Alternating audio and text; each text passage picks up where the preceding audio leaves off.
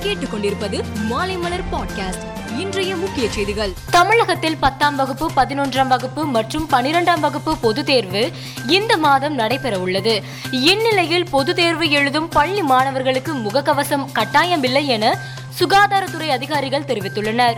தமிழகத்தில் கொரோனா பரவல் காரணமாக பொதுமக்கள் முகக்கவசம் அணிய வேண்டும் என சுகாதாரத்துறை அறிவித்திருந்த நிலையில் பொது தேர்வு எழுதும் பள்ளி மாணவர்களுக்கு மட்டும் விலக்கு அளிக்கப்பட்டுள்ளது. இலங்கையில் வாடும் மக்களுக்கு உதவிட நிதியுதவி வழங்கிடுங்கள் என முதலமைச்சர் மு க ஸ்டாலின் வேண்டுகோள் விடுத்துள்ளார். இலங்கையில் வாடும் மக்களுக்கு உதவிடும் வகையில் நல்லெண்ணம் கொண்ட அனைவரும் நம்மால் இயன்ற உதவியினை செய்ய வேண்டிய தருணம் இது. நீங்கள் வழங்கிடும் உதவிகள் இலங்கை மக்களுக்கு தேவையான பொருட்களாக வாங்கி அனுப்பி வைக்கப்படும் என தெரிவித்துள்ளார். ராஜஸ்தான் மாநிலம் ஜோத்பூரில் ரம்ஜான் பண்டிகையை முன்னிட்டு கொடியேற்றம் நிகழ்வு நடைபெற்றது. அப்போது இரு தரப்பினரிடையே மோதல் ஏற்பட்டது. இதில் நான்கு போலீசார் உட்பட பத்து பேர் காயமடைந்தனர். இதையடுத்து ஜோத்பூரில் இணைய சேவை முடக்கப்பட்டுள்ளது. மேலும் ஜோத்பூரின் பல முக்கிய பகுதிகளில் மே நான்காம் தேதி நள்ளிரவு வரை ஊரடங்கு அமல்படுத்தப்பட்டுள்ளது. இந்தியாவில் குழந்தை தொழிலாளர் பிரச்சனையை பிரதமர் மோடி அரசு சிறப்பாக கையாள்கிறது என நோபல் பரிசு பெற்ற சமூக செயற்பாட்டாளர் கைலாஷ் சத்யார்த்தி தெரிவித்துள்ளார்.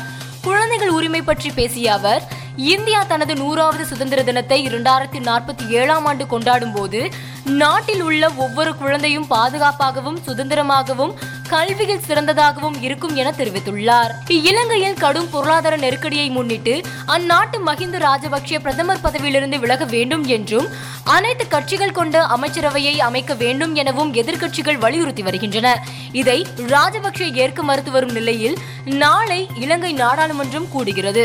இதில் ஆளும் கட்சி எம்பிக்களின் துணையுடன் ராஜபக்சேவுக்கு எதிரான நம்பிக்கையில்லா தீர்மானம் கொண்டு வர திட்டமிடப்பட்டுள்ளது. இந்திய பிரதமர் நரேந்திர மோடி மூன்று நாள் பயணமாக ஐரோப்பாவுக்கு பயணம் மேற்கொண்டுள்ளார்.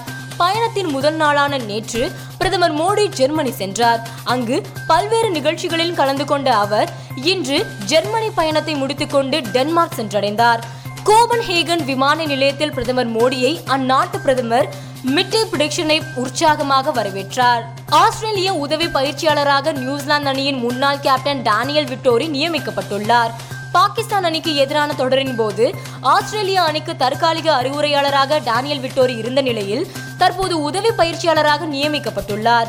ஆஸ்திரேலியாவின் புதிய தலைமை பயிற்சியாளராகவும் மெக்டொனால்ட் கடந்த மாதம் பதவியேற்றதும் குறிப்பிடத்தக்கது. பாகிஸ்தான் அணியின் வலது கை வேகப்பந்து வீச்சாளர் ஹசன் அலி அவர் கடந்த சில போட்டிகளில் சிறப்பான ஆட்டத்தை வெளிப்படுத்தவில்லை.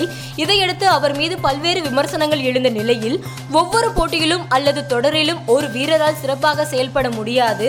கடின உழைப்பும் முயற்சியும் என் கையில் உள்ளது. எனது குறைபாடுகளை சரி செய்ய முயற்சிப்பேன் என தெரிவித்துள்ளார். மேலும் செய்திகளுக்கு மாலைமலர் டாட் காமை பாருங்கள்.